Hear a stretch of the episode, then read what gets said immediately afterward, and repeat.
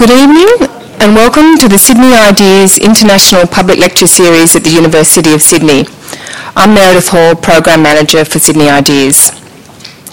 I'm very pleased to present tonight's lecture by Maude Barlow. I'd like to thank our co-presenters, the Institute for Sustainable Solutions, as well as Black Inc. Publishers and Melbourne Writers Festival for making Maude available for a talk at the university tonight. I'd also like to thank the producers of the Seymour Centre's Bite Season for allowing us to use the downstairs theatre tonight. As you can see, we are in front of a set of The Crucible. That's, that's very generous and very flexible of them to uh, find a space for us tonight. Tonight's lecture by Maude Barlow will run for 45 minutes and will be followed by a 30 minute question and answer session.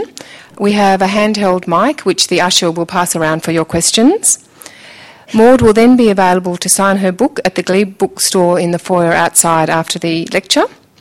And I also thought I'd let you know that today is Indigenous Literacy Day, and Glebe Books are donating 5% of all book sales today to this cause. So I encourage you to buy Maude's book today instead of in the bookshop on the weekend. Uh, for the next Sydney Ideas lecture on the 24th of September, we will be joined by another Canadian, author of the best selling A Short History of Progress, Ronald Wright and his lecture will address the theme What is America? Then on the 29th of September, we are joined by one of Australia's leading environmental writers, Tim Flannery. He will be talking about his new quarterly essay, Now or Never. But for tonight, I'd like to welcome Rosemary Lyster, Associate Professor in the Faculty of Law and Director of the Australian Centre for Environmental Law at the University of Sydney. Rosemary will introduce Maude Barlow and her work to you. Thank you, Rosemary.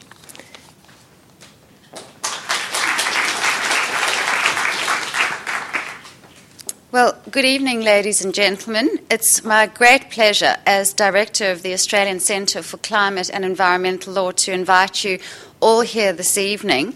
Um, and I'm absolutely delighted to be introducing Maude Barlow.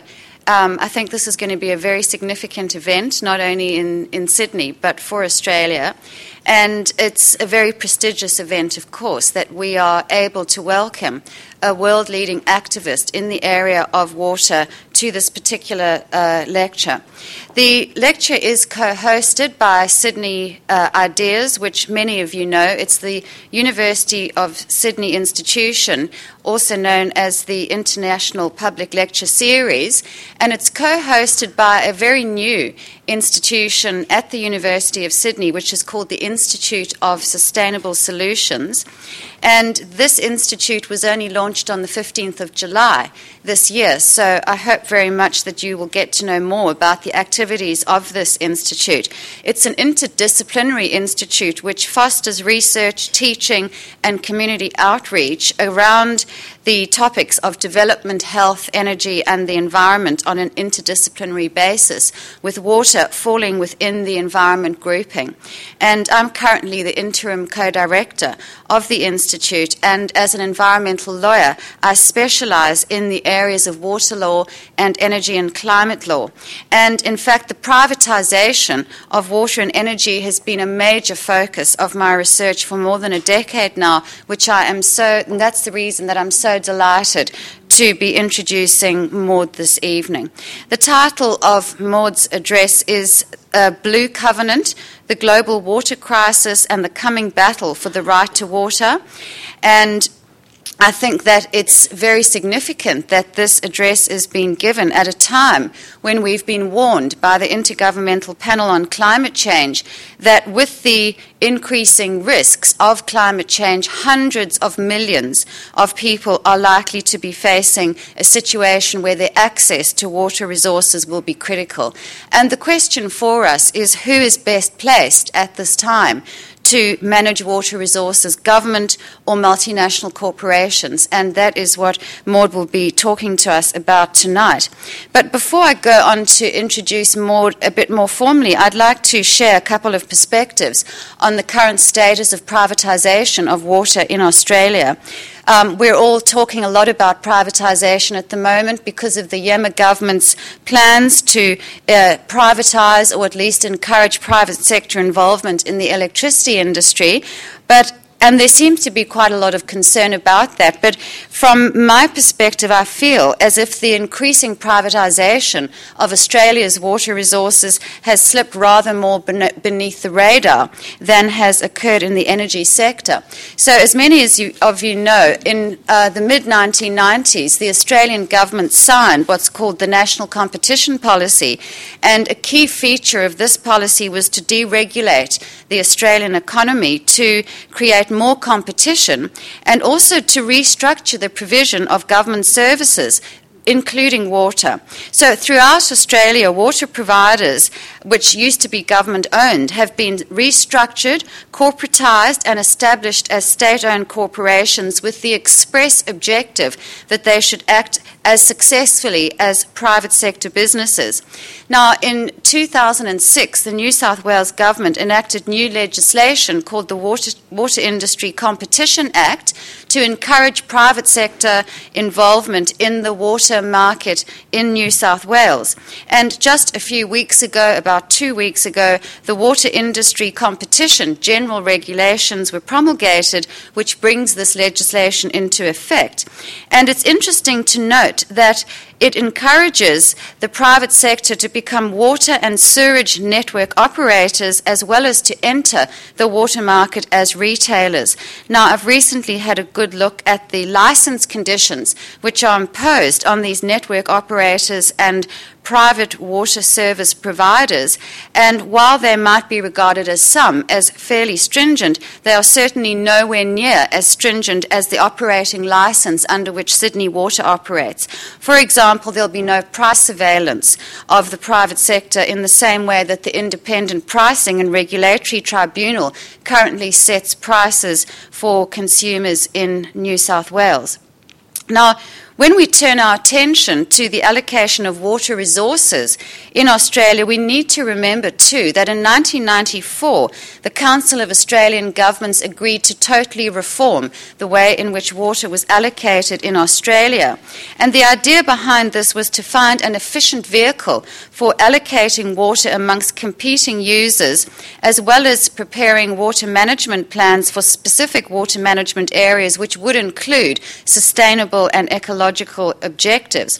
State governments were paid $16 billion by the Commonwealth Government to implement this reform agenda under national competition policy payments, and the National Competition Council was the body which regularly reviewed whether or not state governments had promoted the agenda that they'd agreed to under COAG, the Council of Australian Governments.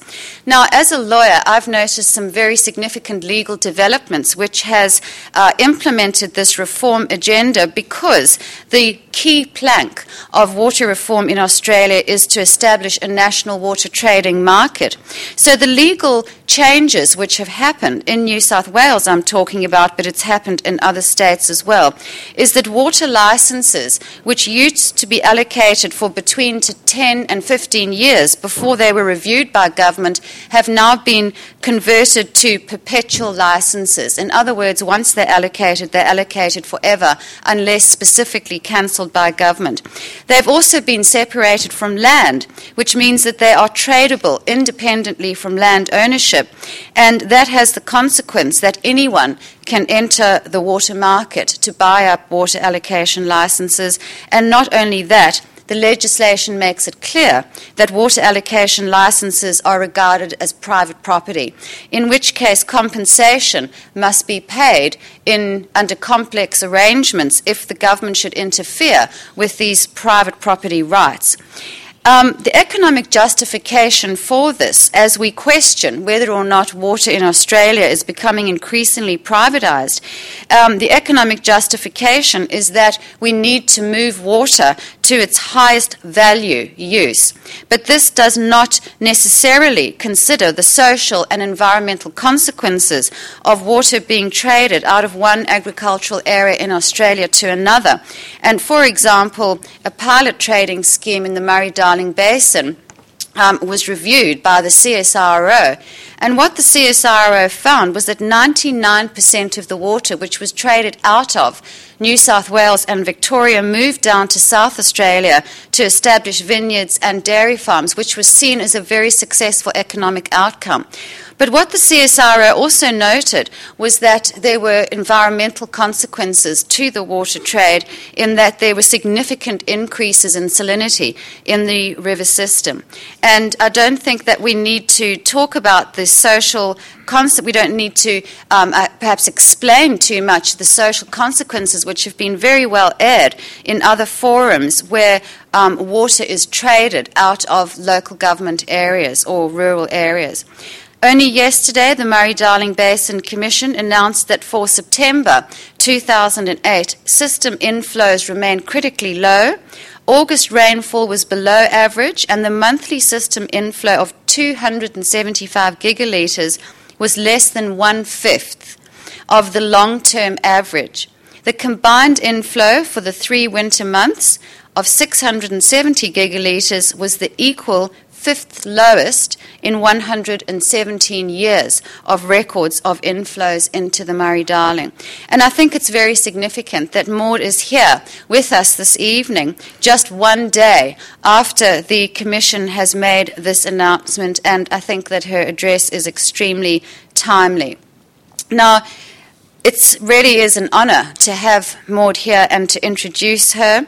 As I said, she's a world renowned activist in the area of water privatisation. She's been bestowed with six honorary doctorates by Canadian universities and is the author of at least 16 books on very diverse subjects such as water privatisation, international trade, and her concerns about globalisation and uh, the global economic order. In, uh, she's been awarded the 2005 2006 Lannan Cultural Freedom Fellowship Award, and the purpose of this award is to recognize individuals whose work inspires domestic and international communities that are struggling to uphold and defend their right to cultural freedom and diversity. She's also been awarded the 2005 Right Livelihood Award, known as the Alternative Nobel Prize, for her work in global water justice.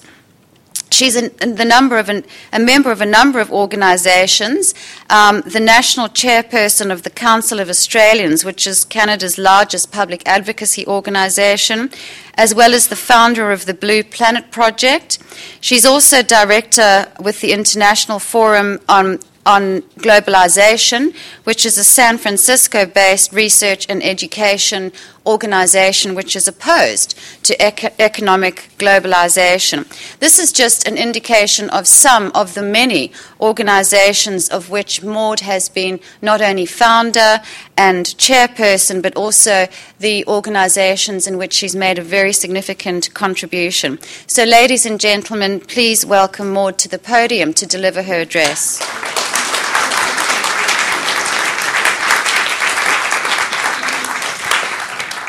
Thank you so much, Rosemary. Thank you, Meredith. And uh, thank you all for being here on this gorgeous spring evening. Um, not that I compare myself in any way, but I, I, when I hear a lovely introduction like that, I think of uh, an, an introduction uh, Winston Churchill once had that was quite glowing, and afterwards he said, when he got up to speak, he said he could hardly wait to hear what he had to say.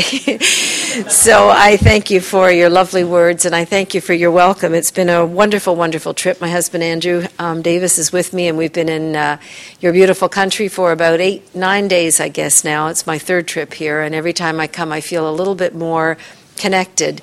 And I think it's because Canada and uh, Australia had a lot of the same beginnings, uh, kind of the same. We certainly have the same political system, the same parliamentary system. And so it feels very much at home here, except the wa- your water goes down a funny way down the, the, drain, and you have different stars, and it smells different, and all that. But the the culture feels just so similar, and we've been actually going through the same kind of market uh, ideology, that kind of adoration of the market for about 30 years too, and having the same kind of fallout, whether it's education or healthcare or whatever. So this feels very familiar to me, and I have to tell you, I feel a kind of panic in my stomach around the crisis that I feel coming here. Um, and um, Well, I'm meeting many people who really do care deeply, and I do believe that the Australian people are way ahead of their governments. I think there, there's still a, a level of denial in terms of the people who are in charge, whether they're politicians or academics or uh, people in charge of a lot of the media. There's just somehow, I don't know, technology will get us through, and I, I, I just have this kind of knot in my stomach because I don't think that's true. So I'm going to chat at you for a little bit, and then we can talk together.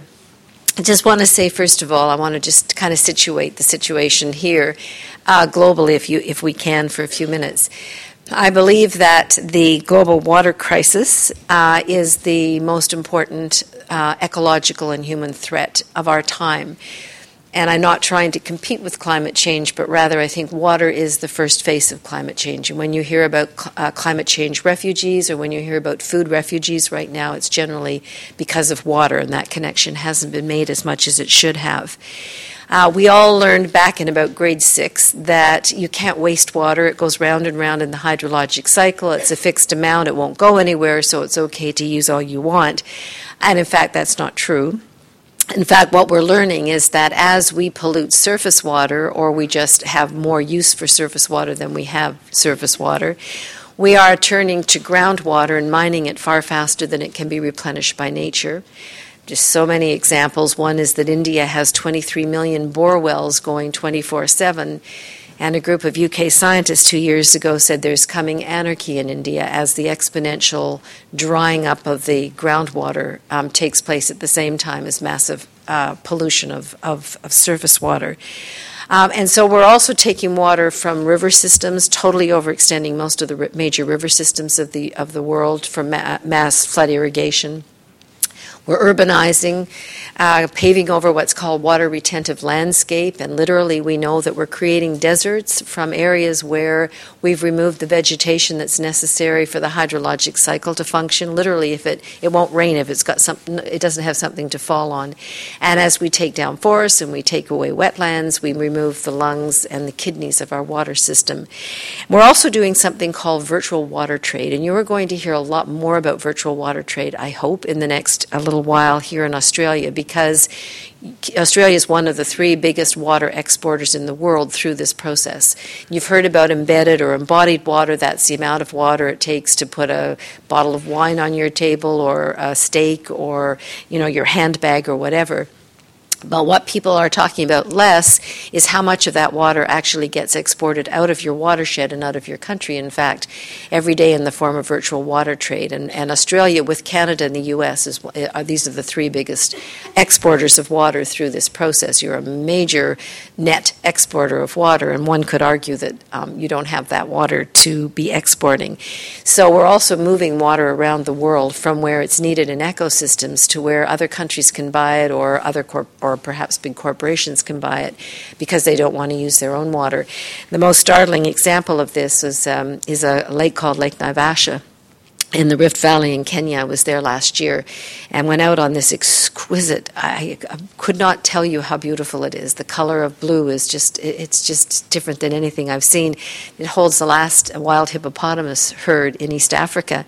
And we were, uh, you know, going out on this boat looking at, at um, at this marvelous place, and I saw an island that had wildebeest and and um, giraffes and everything on it, and and uh, we saw pelicans and so on. And I said to the boatman, "This looks just like out of Africa." And he said, "Well, that would be because that was where Out of Africa was filmed, right there. You could almost see Robert Redford landing his plane, right, and Meryl Streep waiting for him."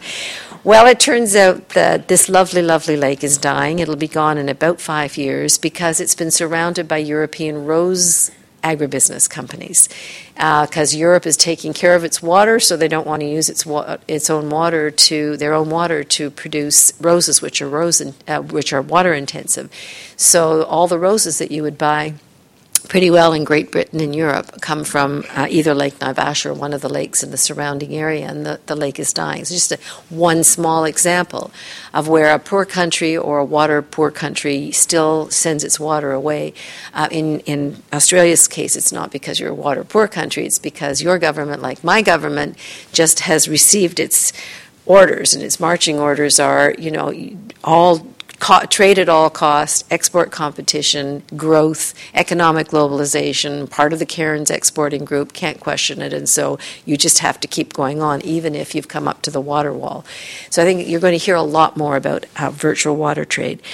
So, as a result of all of these um, developments and activities, uh, uh, what we're finding, and what I want to say tonight so strongly, is that our pollution displacement and mismanagement of water is actually one of the causes of climate change. We usually hear it the other way that water is a consequence, water problems are a consequence of uh, greenhouse gas induced climate change, which is true too. The warmer the air, the, more, the faster the evaporation, the less ice pack you have, the less snow melt. The glaciers of the world are all melting quick, quite quickly. So it is absolutely true that water is a victim of climate change. But it is also true the other way that as we remove water from water retentive landscapes, we create more desert, which creates more heat, which is part of the, the whole issue. And I, I believe that the climate change movement and the climate ch- and climate change scientists have got to start taking the issue of water into account because if we can get the the um, uh, problem right, if we can analyze it right, we're going to get the solution right. And part of the solution, of course, is rainwater harvesting, is integrated water management, is groundwater protection, so that we bring back water into areas that um, need it. And I've been to places in the world that are nothing short of miracles where water has been brought back, sometimes by very ancient methods. Um, and when the waters come back, the rains come back. When the rain comes back, it cools, and it's one of the it's one of the answers to climate change. So, as a result, however, of the fact that we're still not there yet and we're on the other end of this and we're still creating, we're still displacing water, uh, scientists are now talking about what they call hot stains, and these are parts of the world that are running out of water. These, this is not cyclical drought, it's not just climate change, it is running out of water. Those include 22 countries in Africa, um, most of the countries of the Middle East. They include northern China because China, while it has a lot of water, about the same amount as Canada, um, it's using its water to produce all the shower curtain liners and toys and running shoes in the world. And so they've diverted their water from food production and out of watersheds to industrial production. Um, it includes uh, large parts of southern India and several other uh, Asian countries. It includes the southwest of the United States, the southeast of the United States is now in crisis, and it includes Mexico City and the whole Mexican Valley. Mexico City is actually sinking in on itself. It's um, called subsidence. When you take all the water underneath uh, your city, it just literally starts to sink. And I fear that it includes Australia at the rate that Australia is running out of water. So we're talking not about a cyclical drought that will be somehow right itself, but a, a, permanent change in the amount of water that exists in these communities. And if you take a look at a chart of the water demand over the next 20 to 30 years, it goes straight up. It's almost this way, just a little bit like this, as we add another 3 billion people to the planet and we industrialize and people are getting more and more um, into the consumer culture, which is highly water intensive. And if you look at the supply, it goes this way. It's kind of like this, not even an X. The, the, the, the, supply and demand cross each other in a dramatic way. So we do have upon the world, I call it a comet sitting out there uh, poised at us. Consequently, of course, it's uh, a huge human rights issue around the world. Um, currently, it is, to my mind, water is the not only the human face of climate change, uh, uh but the biggest um, example of the difference between rich and poor in a, in a deeply inequitable world, in a world in which I believe we, are, we have created and maintained inequity. Water is the most important symbol. Um, more children die every day in our world of waterborne disease than HIV, AIDS, malaria, uh, traffic accidents, and more put together. It's the number one killer of children, and not one of those kids would have to die if their parents had water uh, money for water. And I have been in countless places where, you know, even within a society in the global south, there is all the water that people need who have money for their swimming pools and their golf courses and so on, and uh, people right near them and in a township near them have no water. Um, again, some of the, the you know, you go to the slum in Kibera uh, in East Africa, a million people, and they, they have no running water whatsoever. They have what they call flying toilets, which is that you defecate into a plastic bag and you just throw it. And of course, you can imagine what it's like when it rains with a million people in a, in a situation like that. So we have uh, a growing crisis, and but I have to say it's not just the global south. In Detroit, Michigan, in the United States, three years ago they cut off the water to 42,000 families because they couldn't pay their water bills. And water bills are starting to go up around the world as water becomes what I call blue gold. And most of these families, of course, were African American, and so it was a huge issue around race and class and, and so on. So this is not going, the issues of equity and the ecology are deeply, deeply entwined here, including in the notion that many well intentioned people have, which is if we could just find the money to hook up though the people in the global south without money to groundwater supplies, everything would be okay without understanding that we're destroying groundwater supplies and that water may not be there for them. And we can't look at equity until we look at uh, conservation and, and source protection and reclaiming and, and and um, reconstituting uh, clean waters, wa- river systems and lake systems and, and, groundwater systems so that people can live in many ways the, the way they once did from the waters around them um, and not have to depend on imported water, bottled water, uh, recycled water, and so on. So this takes me. Oh, and I just want to say that, uh, of course, then, because we are running out of water, this is a planet running out of water, there are crises um, and conflicts now growing around water. Several kinds of conflicts. One of them is between large urban centers, which get, have the right to, to water, right, because they're big, and smaller communities, rural communities, indigenous communities, peasant or tribal communities. And all over the world, big cities are confiscating water systems that belong in the country. And they not only is this totally unjust to the people who live there, but it disconnects uh, the water from the land. They re- literally remove the, la- the water from where it's needed for a healthy hydrologic cycle.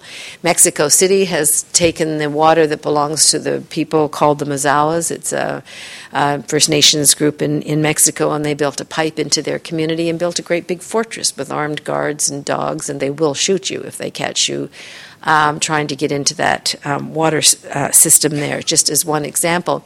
I saw one here. Andrew and I went up to the Moorabool River in near Melbourne last week, and this is a river system. I don't know if any of you have heard of the Lal Lal Falls, but it is a very beautiful river system between Ballarat and Geelong. Um, but a month ago, the government, the state government, just made a decision, and with a stroke of a pen, this is done, to take the water, to confiscate the water from the Moorabool and to send it to those two urban cities.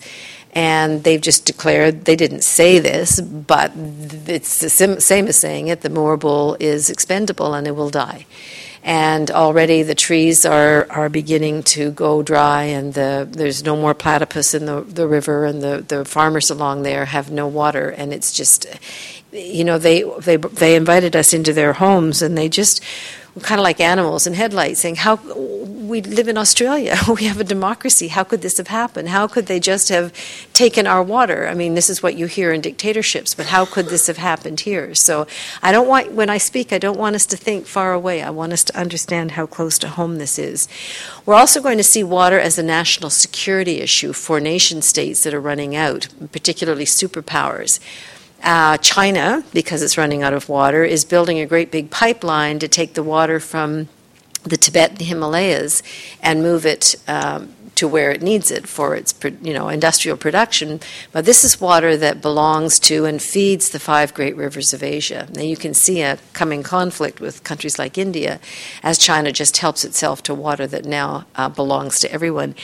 In my part of the world, uh, the United States is running out of water. And coming, doing research on this for my book, Blue Covenant, I came upon a consortium uh, advising the Bush White House and the Pentagon on water as a national security issue. And one of the corporations advising them is Lockheed Martin, the world's biggest weapons manufacturer. Now, living in a country next to the United States that has water, I made us really nervous to find out that Lockheed Martin is advising them on water as a national security issue. And there's no question that sooner than later, the U.S. is going to claim Canada's water as its own, um, as we actually has already happened under the North American Free Trade Agreement with our energy. So you're going to start to see this search outside of borders, just as countries are securing energy supplies. You can't maintain your superpower status if you don't have energy. You can't maintain anything if you don't have water. So you're going to see those conflicts. I guess the other conflict that is really um, heating up is the conflict between those who see water as a, as a human right, who say that it's a commons, it belongs to all of us, um, and it should not be privatized. Um, and and that does not mean, by the way, we shouldn't put a price on it for the service. That's different. But but who say that it should be delivered as a public service on a not-for-profit basis, and those who see water as a commodity to be put on the open market for sale, like running shoes, and that side at the moment is in the ascendancy. What I have written about in Blue Covenant is the growing corporate cartel that is now, I, I, call it blue gold. My first book on water was called Blue Gold, and I say that this is the blue gold of the 21st century. Um, and water is the, you know, is the coming uh, oil of, of the century, and whoever controls it will be both not only wealthy, but more importantly, probably powerful. And so the, the geopolitical interests are now aligning around this as these leaders begin to understand uh, the water crisis and what a world without water is going to look like. But also, corporations are getting in on the act because dirty water, there's money to be made in cleaning dirty water. There's money to be made in scarce water because people will pay anything. They'll do anything to get water. And so you get the big private utilities coming in, often uh, encouraged strongly by the World Bank. The World Bank says to poor countries, if you want loans or funding for your water services, you have to take these companies, and they come in uh, on a for profit basis. If you can pay, you get water. If you can't, it's not their problem because they're a corporation and business, right? And there's a fierce fight back in the global south against these companies. Fierce, fierce fight back. You get the bottled water companies. Uh, last year we put over 200 billion liters of water in plastic bottles around the world. Most of them, 95% of them, do not get recycled. They get thrown into lakes, rivers, garbage dumps, oceans, whatever, creating massive amounts of pollution. Uh, while people divorce themselves from their taps and therefore don't want to pay money to have clean water come out of their taps because they don't drink that stuff anyway anymore. And so, uh, beginning to see public water systems deteriorating in parts of the world where people have just disassociated. And the latest is the whole move to recycle water, either actual toilet to tap recycling or desalination.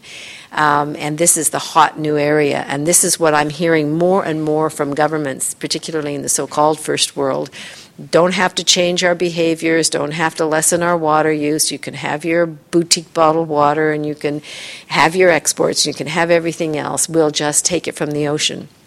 And it's such a very, very short sighted answer. Desalination is uh, polluting, highly polluting. It puts a highly polluting chemical brine back into the ocean.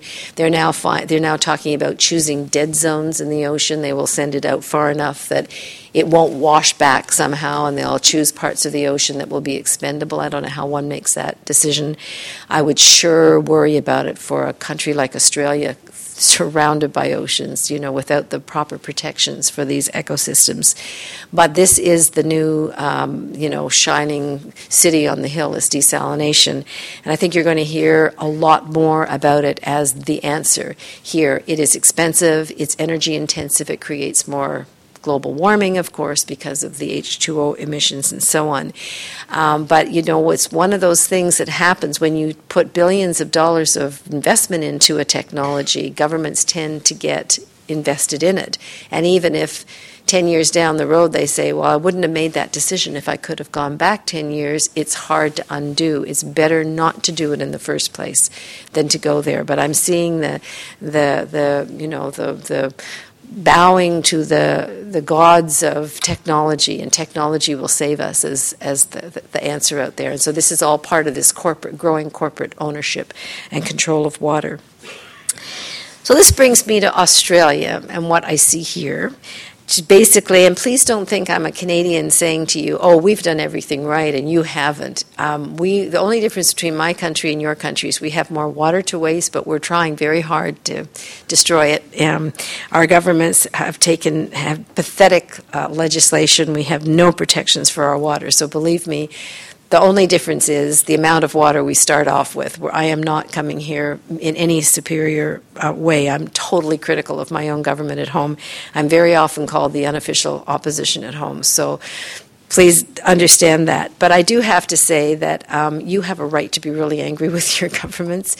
And what we're looking at here are years and years and years of mismanagement, of uh, collusion with corporate and special interest. Uh, organizations and industries and so on, um, I- ignoring um, scientific environmental warnings that were crystal clear at the time when some of this crisis could have been averted much more easily, of massive over allocations. The Murray Darling is over allocated anywhere from 50 to 80 percent, depending on which study you look at. But everybody agrees there are allocations for water that doesn't exist there. And of course, with the drying of the Murray Darling comes the acidification of the Murray Darling, and now the discussion about whether they're going to allow saltwater intrusion to protect the lakes at the end of the system just takes my breath away. Um, so, the, and I want to say when, you know, I can't believe I'm agreeing with the conservative um, minister today who said that it's, it's not just global warming.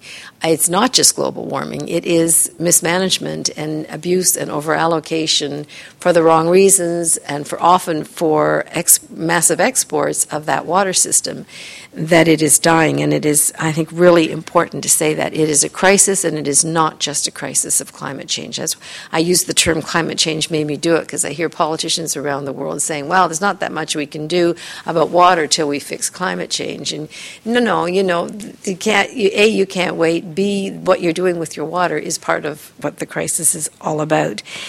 Um, so the extension of the overextension of water, the pollution, the uh, flood irrigation, the whole issue of virtual water in this country is going to have to be um, absolutely tackled. And as Rosemary so eloquently said, uh, talked about earlier, um, this, these, the successive governments in this country have moved to the private model and for actually, when I look at the Murray Darling and I see what they're doing now, I see that this is a scheme to privatize the Murray Darling to keep free trade flowing and an economic globalization model going. And, and the, the dependence on water trading uh, as if it's some kind of panacea is, I think, a terribly short sighted um, response. And I'd have to say to you that um, if you if your governments tell you that everybody's into privatization, you should say this is not true. My country, Canada, we're almost 100% public sector um, delivery and control of our water. We do not have water trading, although the province of Alberta, which is Canada's Texas, um, is looking, beginning to look at water trading. And I'm going to go home with the with the Australian model to say, don't you dare do this, because this is how we share information around the world. Even the United States, which is a really gung ho, private, you know, deregulated haven under George Bush, has maintained public control of about 90, about 85% of its water. Europe has uh, a little bit of a mix. It's about 75% public, but even the countries that have gone private, like France, which has been historically private, is moving away, and the city of Paris just announced about two months ago that it's going to switch back from a private to a public model when this contract with Vivendi and Veolia are up. Um, so it's it, this the move around the world. I have to tell you is not the move that's being made here, although the the, the, the struggle is on in communities around the world. But it, the, the the move to privatize when you know you're running out of water is a recipe for disaster. You cannot unbundle water from the land, which is the actual language that, that is being used here, and not have an, a further exa- you know exaggeration uh, of and a further deepening of the crisis because you are removing water from the very systems that are dying for that water now. We have to bring that, that water back. For a solution for Australia, I would say this. I actually feel, I said that water, the water crisis was like a comet coming at the earth. I feel that it's like a comet coming at this beautiful country. And I did an interview with ABC television today, and I don't know, maybe a little controversial, but I said that I, I could picture refugees from Australia in the future. I mean, there are water refugees in the world now, and we think of refugees as coming from poor countries, but you know, often people will follow, they will have to follow water. And I I fear for um, the future of Australia if this isn't um, dealt with and, and dealt with in a really strong manner. I actually see this kind of as a state of emergency, almost like a war, as if some country had declared war on Australia. Your governments would say everything else comes second, you know, to this to, to dealing with this new threat. And I feel that the moment is here for that kind of language and would hope that we'll have um, leaders in this country that will have the courage to do that. Uh, and so that all of our activity here will be geared to dealing with this threat. And the most important part of that threat is replenishing our water systems here so that they can operate again to give life and to give livelihood and to give sustenance to the to the to the people, to the farms, to the animals, um, and so on uh, that live that that exist here. Uh, I would I would, and uh, but I'm hoping, and I, I talked a wee bit to Rosemary about this before, but I really feel very strongly that the Australian people, the citizens of this country, are far ahead of your governments and ready and willing to take this on, but can't seem to get through that. And, I, and I've met dozens of local groups around the country that are, are working on the issue, but not together. And it would be wonderful to have a kind of citizens' movement here, a people's movement, uh, the Australian Water Network or whatever, that would burst onto the scene to say, uh, your politicians are going too slow, you're not handling it properly, we're here to tell you how to do this. You know, you're good, your leaders, you're going to follow us because we're going to tell you how what, what needs to happen. And what needs to happen here is that you need to bring in the, the public trust doctrine um, to your water systems, including groundwater. And you need to follow a model like Vermont, and I'll tell you about Vermont. Vermont is one of the uh, New England states that has been bringing in le- legislation to protect its water systems, particularly groundwater, because as other parts of the United States run out of water, all these water hunters are coming in and pumping this water, just renting or buying property, sticking bore wells down, and just sucking the water out. And we've been working with a lot of communities. I'm Canadian, but I do a lot of work in the U.S. Working with communities um, to, you know, to fight back and to reclaim their their water systems.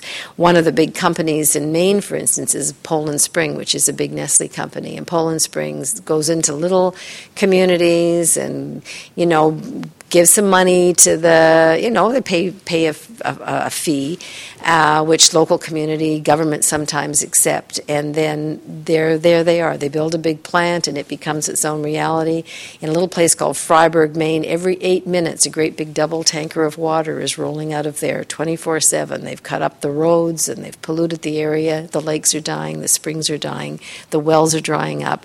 And this is the story. So in Vermont, they decided they better do something, so they just passed about two months ago legislation that I would love to see here, and that is that they said nobody anymore owns the water uh, under their land. Nobody owns Vermont's water. It belongs to the, all Vermonters, it belongs to the ecosystem, and it belongs to future generations.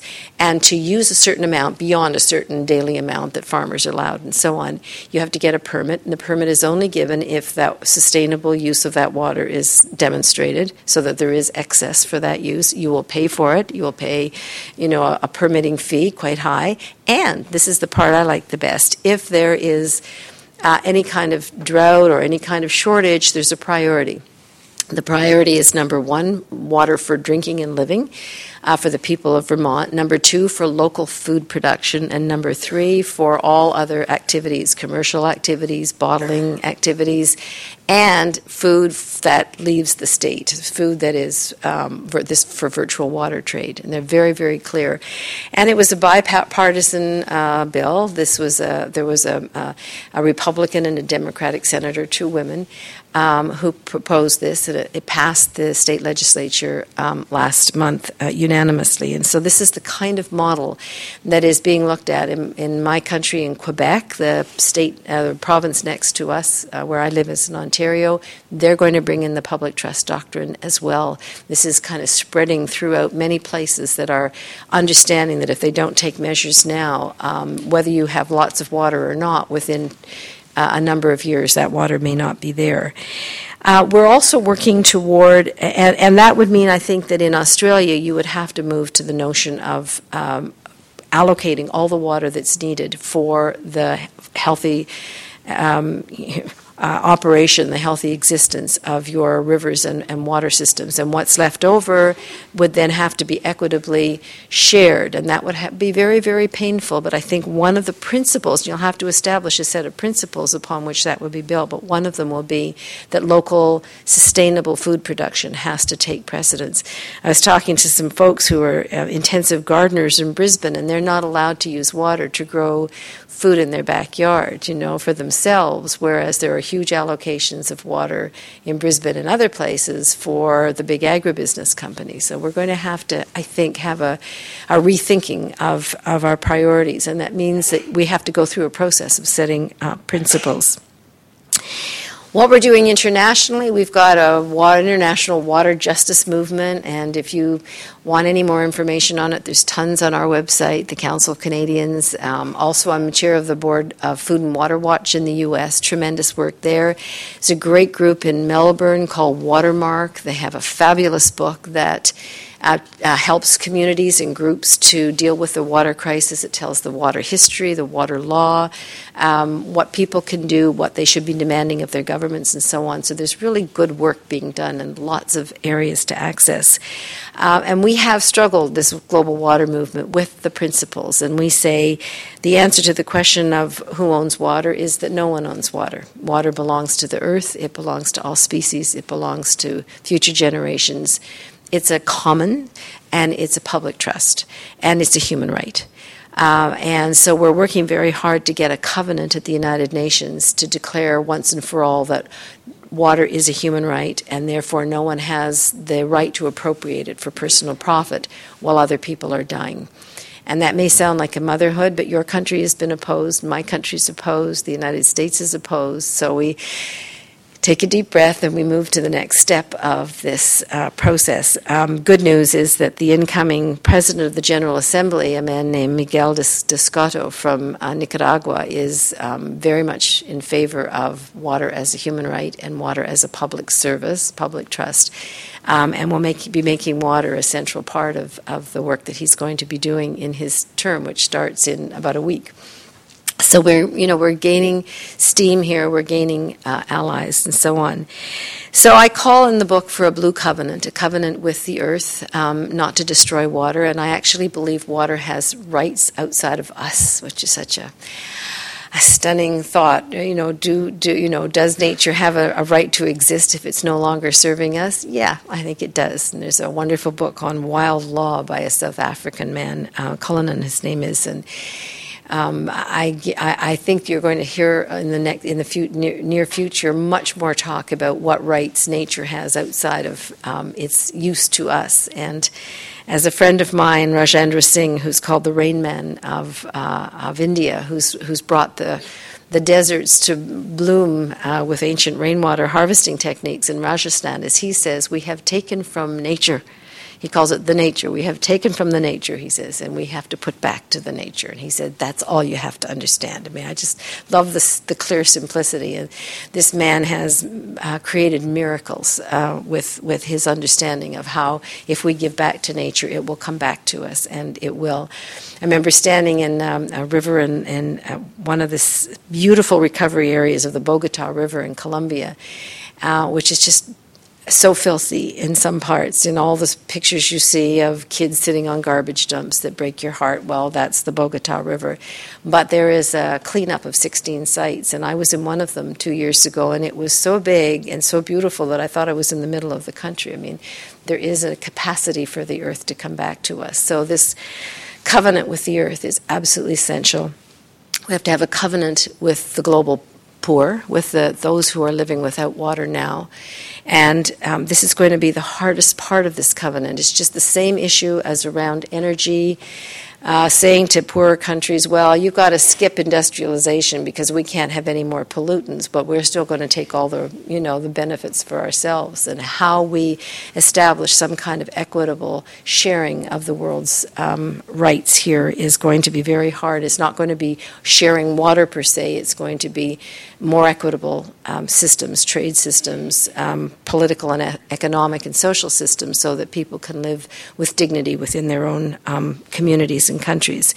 And we need a pledge to democracy, a blue covenant with democracy that says that um, no one uh, should ever be denied water because they cannot um, pay for it. So I'd like to just end the formal part of this, um, and you know, so that we can talk, and maybe just with the beautiful words of a of an American environmentalist. whose name is Ernst Callenbach. And he coined what are called the four laws of ecology. And they apply to anything to do with the ecology, but they also, I think, specifically are very good words for us to think about when we think about water. Ernst Callenbach said the four laws of ecology are everything goes somewhere, all things are connected, there's no such thing as a free lunch, and nature bats last. Thank you very much.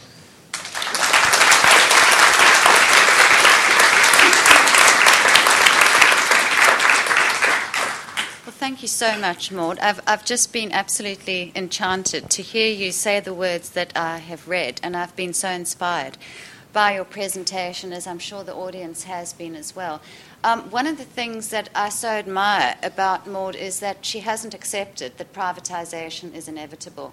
I think so many people have believed that the battle against privatisation is so over that certainly in the legal community, what people are writing about is the re regulation of privatised water utilities. And um, I think that's also an acknowledgement of the fact that we've given up arguing about whether or not they should be privatised in the first place. And all we want to do now is to pass legislation to re regulate the utilities that have been privatised. And a classic example of that is in the UK. So, this theory that competition will actually uh, protect us as consumers has not played out in many jurisdictions, which is why governments have begun to re regulate. But it's just so wonderful to meet people who have faith in the fact that the privatisation debate is not necessarily over. So thank you so much. It's really a wonderful presentation and for all of your work. Thank you. Um, now we have time for questions. We do have a, a, roving microphone, so if you'd like to. Testing. Okay, it's working. That's kind of hard for me to see unless the lights go up a wee bit, so you'll have to find folks. Thank you, Rosemary. Yes. Thank you for your talk. Um, I was wondering if you could perhaps give us some ideas about how we can deal with the problems of getting people, and particularly people in Western countries who tend to be very wealthy and, if I dare say, quite selfish, to stop taking half hour showers twice hour a day and west, to, to, twice a day and wasting so much water in their houses, and yet at the same time providing enough water to poorer families who obviously need drinking water, especially when in some places they live in the same cities? Okay, the question's terrific, and I thank you for it. Um, I would, I think that the the answer to that is something called block pricing, where you and I want to be really clear when I because people say, but you're against privatization, so you must be against pricing of water, and I'm not. I don't think they're the same thing. So I would say if we're pricing, there should be three um, conditions. One of them is that, uh, it, that it's for the service, not for the water itself, so that it's reflecting the service that it takes service provision to bring that water to people, and so that we conserve. The idea for that, of course, is to pay for the service, but also to teach us to conserve. Um, so, it, so that would be one condition. The second would be it, that it's done in the public sector, so that if a government is charging you for this service, they take that money back. It goes for infrastructure repair. It goes for, um, you know, protecting uh, water, you know, source water, and so on, cleaning up polluted, reclaiming polluted water, and so on. If a private corporation is charging that fee, it goes to their investors. So I, so I think that's the second condition. But the third would be to answer your question, this thing called block pricing, and it is being brought in in a number of communities around the world. And that's where you set a very low base fee for your cer- certain basic needs, the, the basic needs for everybody so that nobody is denied water and nobody has to go to a welfare office to get money to pay for water. And then after a certain amount of use, you start charging much higher. And it may be a combination of charging higher in some cases and absolutely saying no to that kind of water use. It may be that at some point we'll have to actually limit the amount of water per household, whether people can buy it or not, because some people will say, well, I can afford it and I can continue to, to waste it. I do want to say, however, that, and I, I, I'm all for the four minute showers and all of the technology we know and the rainwater harvesting and the rain, you know, the rain collectors and all of that. If we only take that side of conservation on and we don't touch the real culprits in terms of water um, production and water abuse, that will only take part of take care of part of the problem. And what I see is governments here and other places just very keen for us to get all guilty and feel that it's our if we could just you know, turn off the tap when we brush our teeth and you know t- cut down on our individual water use everything would be okay. But the urban water use in this in this country although per capita it's quite, still quite high is a small percentage of the overall water use. We're going to have to in this country get a hold of the water that is shipped away in the form of cotton exports beef exports. My heavens they're growing olives here now you know this the, the notion, and I, I hope wine exports are the last because I love Australian wine, right? I save your rivers so you can save your groundwater, so I can still have my lovely Italian wine back in Can or uh, Australian wine back in Canada. But it's it, it, I do think I do want to say that because I do hear a lot of talk about how we as individuals can make a difference, and I'm not saying that that's not extraordinarily important, but it's a small piece of the puzzle. The bigger piece of the puzzle is industrial and agro-industrial uh, and mining and bottling. Uh, you know, privilege, if you will, and we're going to have to, to, to get a handle on that um, real soon.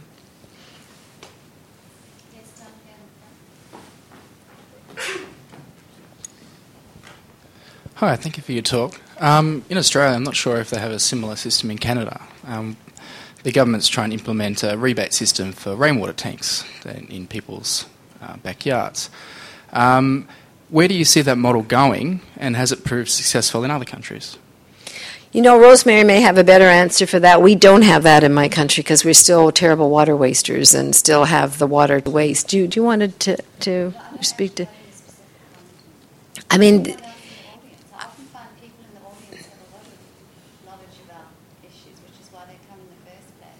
I mean, I read that in Brisbane they, they, they buried the water meters in a in a wetland from the 1970s. There are thousands and thousands of them buried.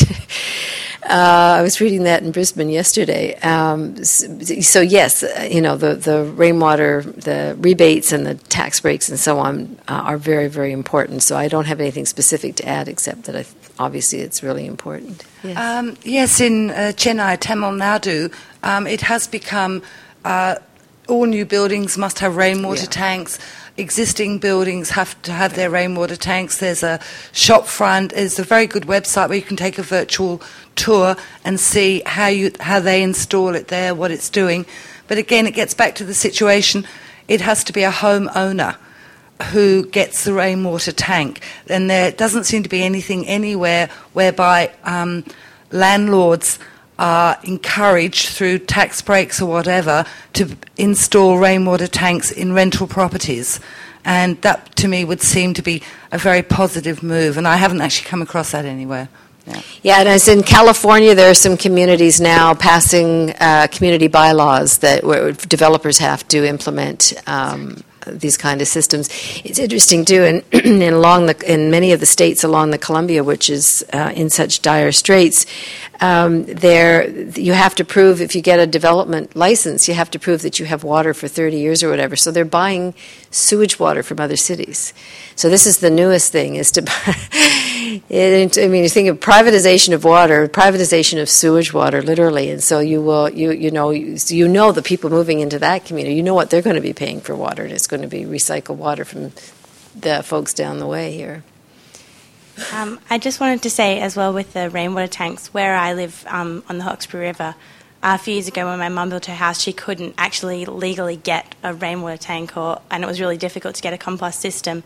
And we have been for as long as like until up until this year on a septic system, and we've recently installed a sewage system, which is like servicing the whole area, and it was really difficult, if not well, I think in the end it turned out to be impossible to get that to be sustainable at all. And so we're using like ridiculously more amounts of water now instead of, even though we should be more aware of saving water, we've installed a system that uses more water. That's awful. That's just, what a morality tale. I, I, I, don't, I don't need um, look, I, I think every, every megaliter of water you take out of a system has some effect on the system itself. I always ask myself, how many megalitres can we take out? When, how do we decide how much we can grow, how much do we need to eat, how much water do we actually need as, as, as, a, as a culture? Yeah. Yeah, the, thank you. The, the, the comment is, is uh, that every, every, every drop of water, every megaliter of water that you take from a system is going to affect the system. And, and so we have to ask ourselves how we're living. I think that's kind of to paraphrase you, what kind of a, a culture we have. Yeah, I mean, it's going to be wrenching at one level. I mean, nobody's going to be living back in caves or whatever, but we it is going to be a different way of life. For instance, we all have come to take for granted the whole uh, sewage system, the sanitation system based on flushing using ancient water for you know, to take away, uh, you know, the, the, our, our um, you know, all our, our, our, bodily functions, but also just dishwasher and, and, you know, washing machines and so on. We, we, we just have become dependent on that, and they, the term is used as path dependency. Once you've set up those systems and you've put money into those systems, you can't conceive of another way of doing it. But of course, we could. We need to be collect, collecting stormwater. Uh, you know, we need to be separating our, our bodily function uh, sewage from toxic sewage that comes together and then makes the, the first one uh, uh, of no use for us to be putting back to be using as fertilizer and so on. But we could be doing that. We could have dual systems of gray water and drinking water in our in our homes. What I came across research in the book, doing the book, that a lot of corporations don't want to do that because they think it's too expensive. So they want us to feel safe with the toilet to tap for all of all of the water, you know, and people aren't. And so you you know, somebody said in there, I've got a quote in there, someone said, We want to do to uh, water what we did to telecommunications in the 1990s, and that's totally deregulate and privatize. We just want governments out, and we'll look after it from there. So, so yes, you're absolutely right, and I want to agree with you, and I want to remind us that when we take a megaliter of groundwater it's a megaliter gone from a river or lake system somewhere. We forget that groundwater isn't sealed off somehow; it's all flowing. And so, when you take from ground the ground, you we have the assumption that well somehow that's different water, and that'll leave the rivers intact. We're drawing down our rivers. We're drawing down our groundwater far too fast, and we're going to have to find very different ways of living, growing our food, producing everything that we use. And it's uh, going to be hard. It's going to be easier if we get in front of it than it's going to be if we do it after we've hit the water wall. Uh, thank you very much for your uh, for your talk. Um, I think that uh, the discussion about water tanks and domestic water usage is, um, in a sense, irrelevant to the problem in Australia because uh, we've demonstrated our personal willingness to reduce our water consumption quite dramatically, and no one has really protested when water restrictions have been imposed on us. Everyone's been really happy to accept that and to at least feel as though they're doing their personal bit um, for the water. I think the tragic thing in Australia is that we had this whole debate gagged for about 11 years. We had a federal government that was in denial um, that there was even a problem on either climate change or on water. Their insistence on using the term drought um, in, for rural Australia. Um, And I would just make the observation that I think we already have water refugees in Australia as rural families are having to abandon um, their livelihoods. And, um, and this concept of virtual water that you spoke of, where we have cotton state growing stations in Queensland um, uh, using sufficient water to, uh, for a town of 400,000 people to grow cotton, and they're paying $3,000 for the right for that, for, for that volume of water that would fill the Sydney Harbour 10 times. And so we have got an extraordinary level of ignorance, I think, here in Australia about the magnitude of the problem and just how little time we actually have left to do anything about it. And the tragedy is that we've got, um, with all respect to you, a Canadian coming here and telling us um, what the problem is, and we don't have enough Australians actually speaking in these sort of fora um, to describe and to, you know, to I guess, motivate people to actually almost go to the barricades on it because that's how serious I think it is. Well, first of all, I'd like to thank you for your, the clarity of your statement. I deeply agree with every single word you said. Um, I, I, and I think the anger is should be there and frankly should be unleashed a little bit. I really do think the time has come for pleasantly, politely um, arguing this out. I mean, though, that voice, the, the, what you just said needs to become it needs to become public knowledge. Uh, again, you know, people say, "Well, what can I do?" and I'll, I'll, I'll turn my shower off and so on. Every single person living in this country could could adapt even more, and it would make the difference that needs to be made. Uh, they will not touch the big vested interests, and they won't because they have they even this government, even the Labor government, while it may be more concerned, and and do it is better. I'm not suggesting that it's not, but it, it adopts the perceived wisdom of globalization, of privatization, of least government is best government, the market's at the center of our world, the markets will determine everything. It's the mantra that started back with Margaret Thatcher and Ronald Reagan and swept through all of our countries and then was picked up and adopted by the World Bank and the World Trade Organization and imposed on the global south. And everybody in the world knows it's not working except the leaders. And they're like, I, I sometimes think political leaders are the first genetically engineered humans among us, right? It's like they sounded human when they ran for office, but they all say the same thing. Nothing you can do. The train's left the station. This is the only process.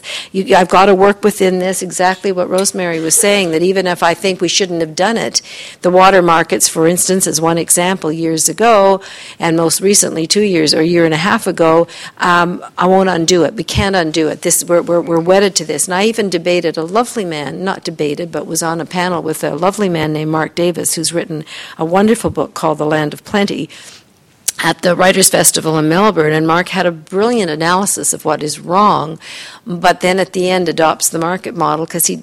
And I talked to him. He said, Well, it's just here. and it's that assumption that there's nothing you can do about it. And I feel very, very strongly until that is challenged and until that entrenched um, uh, um, you, you, know that entrenched the entrenched power uh, of those interests, the cotton growers and the and the, the big corporate agribusiness and the mining companies and the bottled water. I was I saw one bottled water operation. It's taking massive amounts of bottled water near Melbourne.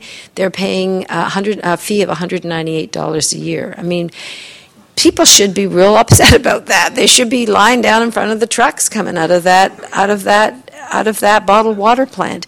In India, let me tell you, when Coca and these a lot of these are Coca-Cola plants in India. Coca-Cola plants come in, now they do set up these great big fortresses, and they are pretty formidable. Uh, but you're talking about some of the poorest communities in the world, some of the poorest, most disenfranchised people in the world, and they just they just protest until something happened.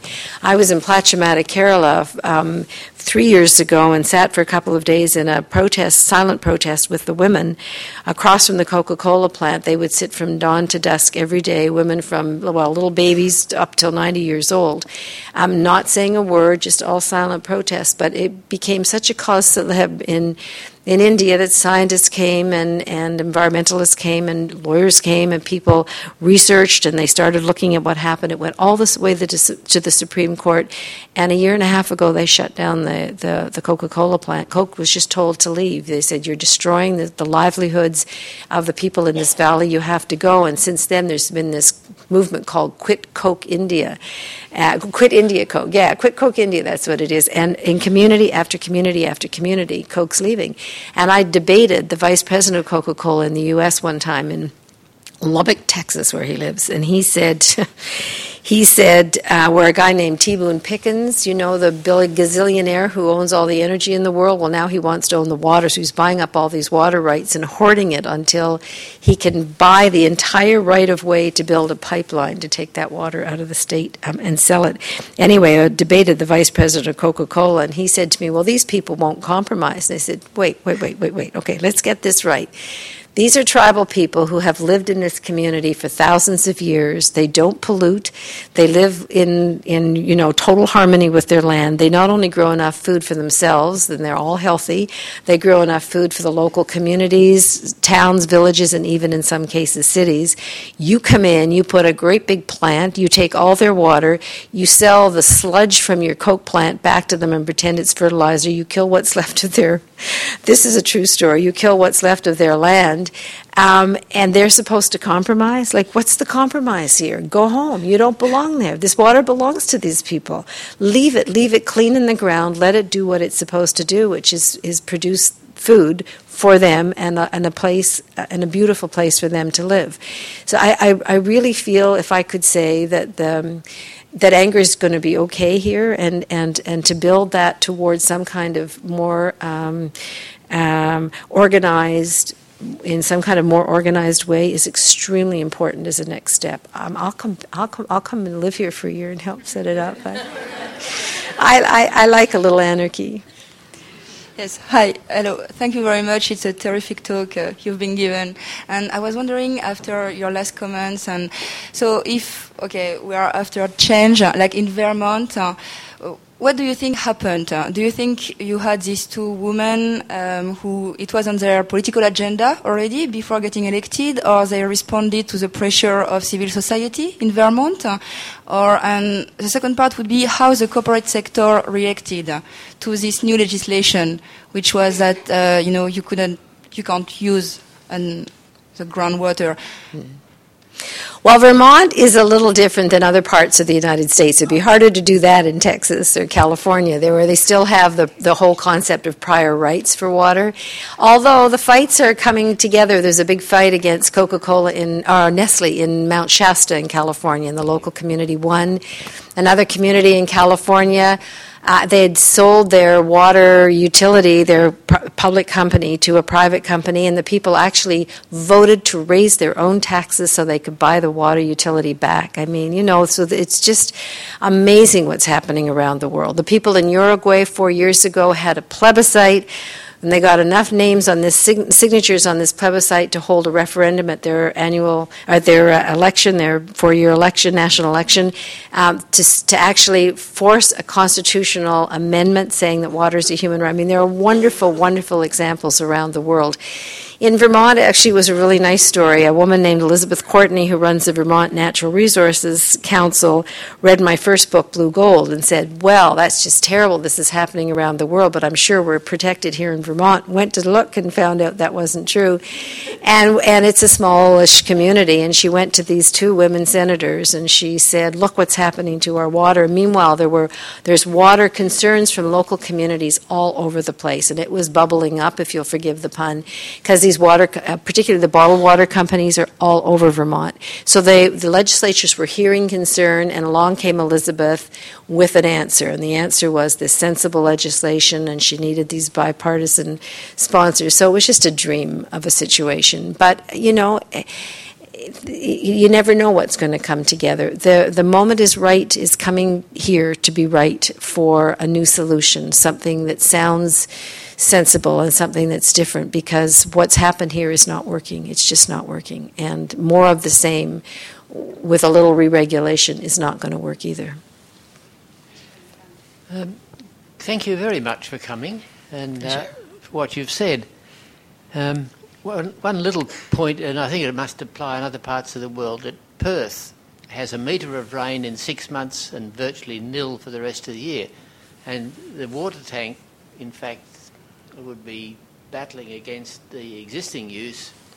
Just um, put your put the mic up to your. Oh, sorry. It's okay. Um, the, the present in Perth, people have bores down. They're tapping the the underground system now. Maybe if you have a water tank um, big enough, it could be some help. But I think that we've got to think very carefully about yeah. the costs, the benefits, and what you're achieving. Um, I was involved in setting the price, working out industry prices for oxygen. Um, and what, what is oxygen worth? And I said, well, it depends on what, what, how much of it you get. That if you get a bottle of injectable, uh, it's worth $1,000 a kilogram. If you get um, uh, potable grade, it, it, should not be that $1 a kilogram that we're being char- charged at the moment, but $100. Now, if you're buying potable water because you're going to drink it, that's still a bargain. And then you get into the injectables, and you're looking at what should the the net amount of injectable uses something like a thousand times as much as, as you started with. Which you start off with a ton of water if you want to make a kilogram of injectable water in, in all the little ampules. So that and water in the um, desalination is uh, a major underestimated cost because people aren't using those figures that I was quoting. They're, they're using, as you said, $200 a year for a fee, um, whereas uh, well, you've, I think, shown us that that's a, a crazy number. Um, I think I better stop at that point. Thank you.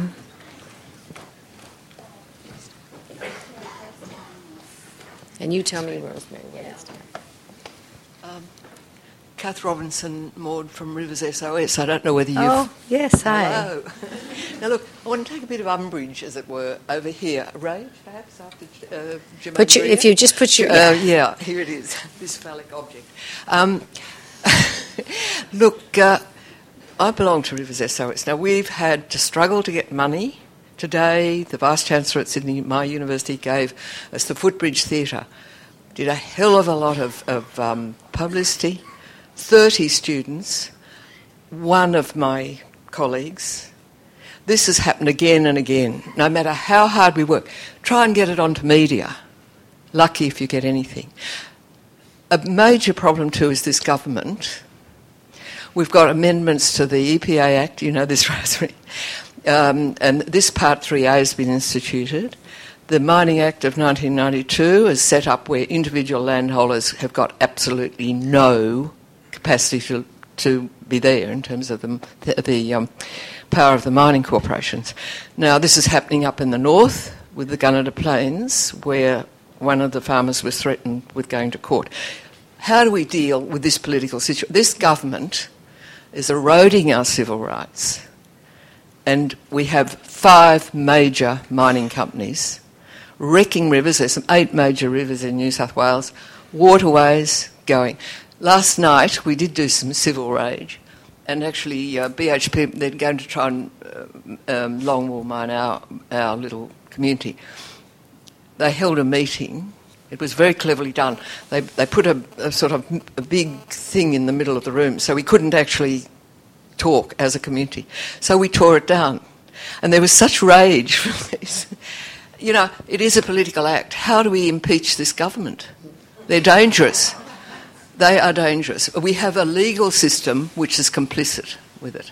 I take it you're talking about the state government or I the federal? Yeah. yeah. Oh, this sorry. And the, the, the problem here is we've got an antiquated constitution, arbitrary straight boundaries, and rivers and, and waterways don't com- they don't comply with those boundaries. So the federal government will be in war Yeah. with the New South Wales state government. We've got a totally difficult poli- politi- How do we get? How do we handle this political situation? Well, look, I have no magic answer for you. It's the I, the only answer I have is the answer you know, and it's just hard work, and it's just knowing that somehow uh, that something will tip and something will change. I mean, look at the movements through history against slavery, for the right to women to vote, against violence against women. You know, there sometimes it's almost like. I I read this wonderful book a couple of years ago. It's an analysis of social and political movements, justice movements, and how very often they give up just before they're about to win because, boy, it's real steep just before you're about to win because the resistance against it is very, very strong. You, you don't know the power that you have, and you, you must just keep speaking, and you must find others who feel the same way, and all of a sudden you're not a lone voice anymore. When we went to the Moorabool the other day, I said to them, "Do you know this, folks?" And I've been here's me coming from Canada. And I, do you know these people are working on uh, protected river systems, or you know, the, or for the, calling for, for legislation on on integrated uh, river systems and so on. No, you know, it's like it's the separation that's the biggest issue here, and and uh, and I, I somehow you are going to have to find each other across this wonderful country because I believe there are thousands of groups like yours uh, working here, kind of in isolation. Hundreds certainly, but I mean, really, if you look at small community groups along the rivers that might only be a small little community there, I think you'll find that there's a an awareness there that's just kind of dying to, to get out. And and no, maybe when you hold an event at the university, the students are busy and people don't see it. But I do feel that the moment's coming here for something. And, and if we could have this kind of, I don't know, I would love to see a big national symposium where the people speak, not sponsored by governments, not you know outside of government, which it means somebody's going to have to find a way to get some funding to do that. But it, it's it's how my movement in Canada was started. It wasn't around water. It was 1985. The, my government was talking to uh, the Reagan government about the first free trade agreement in the world, and we just came together and built a movement. Uh, very concerned about what that would mean and all these years later, it's uh, 1985, so I've been there um, chairing it for since the second year in.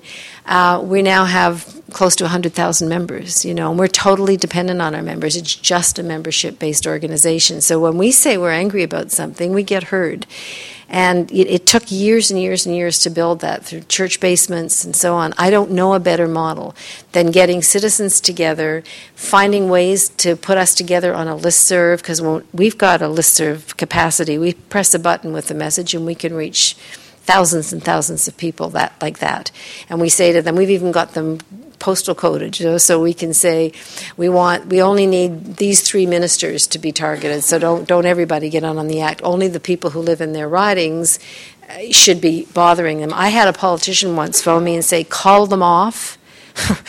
you win." Call them off. They're driving me crazy because we also give them the phone number, and so people phone in, right? And, so you, you can have power. I, you know, Margaret Mead said, "Never underestimate the power of a small group of committed citizens." It's it it, it is in the end uh, what will will make fabulous change, and you mustn't give up because hope is a moral imperative, and we just have no choice. But and we'll be meeting tomorrow, I think. Yeah.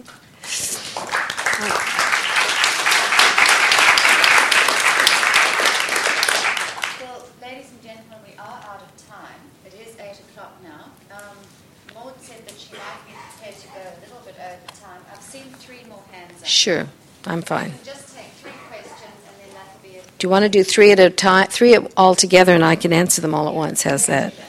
Um, thank you for being here. I'm just over here in the corner. Ah, there you are. um, I can't tell you how excited I was to hear you say on radio this morning, on ABC radio this morning, that uh, the Murray-Darling problem is about water displacement and not climate change. Because I believe that um, particularly urban Australians are being mind-numbed into believing that it's about climate change when it clearly is not. Um, my question is um, uh, do you work with um, farmers and people in agriculture um, in terms of um, farming systems that improve hydrology, land hydrology, and so forth. There's some great innovators in that area in this country who've worked for years and years and years, and they're not getting a voice and they're not getting any funding and they're not they're not being heard and they're being pilloried. And on the other hand, the federal government's about to start handing out money mm-hmm. to farmers to leave their so-called marginal land when it's really just about um, land management practices. So that was my question. Great, thank you.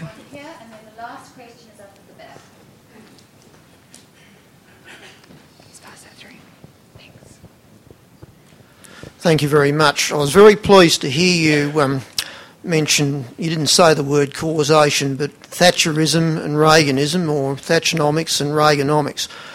I'm an agribusiness consultant, and I follow on very much from what my friend down the front row just said.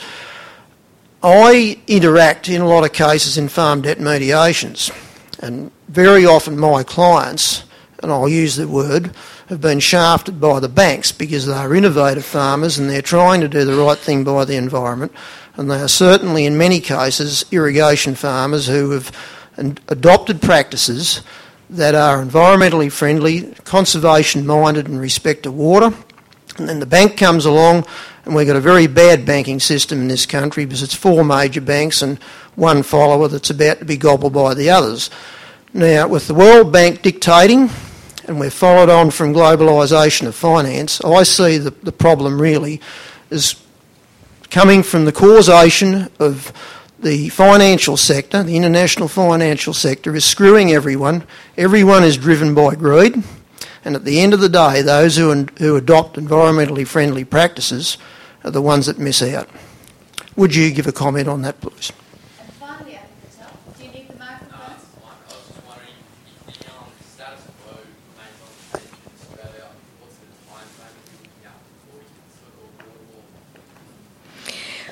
Okay, thank you so much, and wonderful, wonderful discussion and wonderful questions. What, starting with the last question, I, I wouldn't want to put a, a, time on it. It frightens me to do that. I do think that Adelaide is in trouble. I do think that you know Melbourne and Sydney are looking at, I don't know, three, five, ten years of water. I mean, unless massive desalination is in place, um, which may happen. I mean, here's my nightmare for here the, the land keeps drying up. They, the, nothing changes. The over extraction you're talking about, the not working with the, the good practices and the farmers who have good practices, and just business as usual keeps going. And Australia's land base just dries up. And I just see hundreds of desalination plants ringing the oceans. And that if I have if I have a nightmare for this beautiful country, that's it. Now, oh well, we've got the ocean. Well, let's just take the water from the ocean. The oceans are in trouble anywhere. The oceans the oceans gave us life. It's where life came from, and we, you know, take we're going to take out the fresh water and, and deeply acidify it, and and and, and you know put ma- uh, intensive salinity back, salt concentrate, and chemicals back. It's it just frightens me, and that so you want to ask me what my vision is. I don't think that's much more than 20 years away um, that vision. It doesn't we don't have to go there at all. And I think what your answer on desal is that's what you do when you've run out of all other options, and you have not run out of all other options in this country. And that if I were if I lived here, that would be my you know just the stand that you that people here have to take.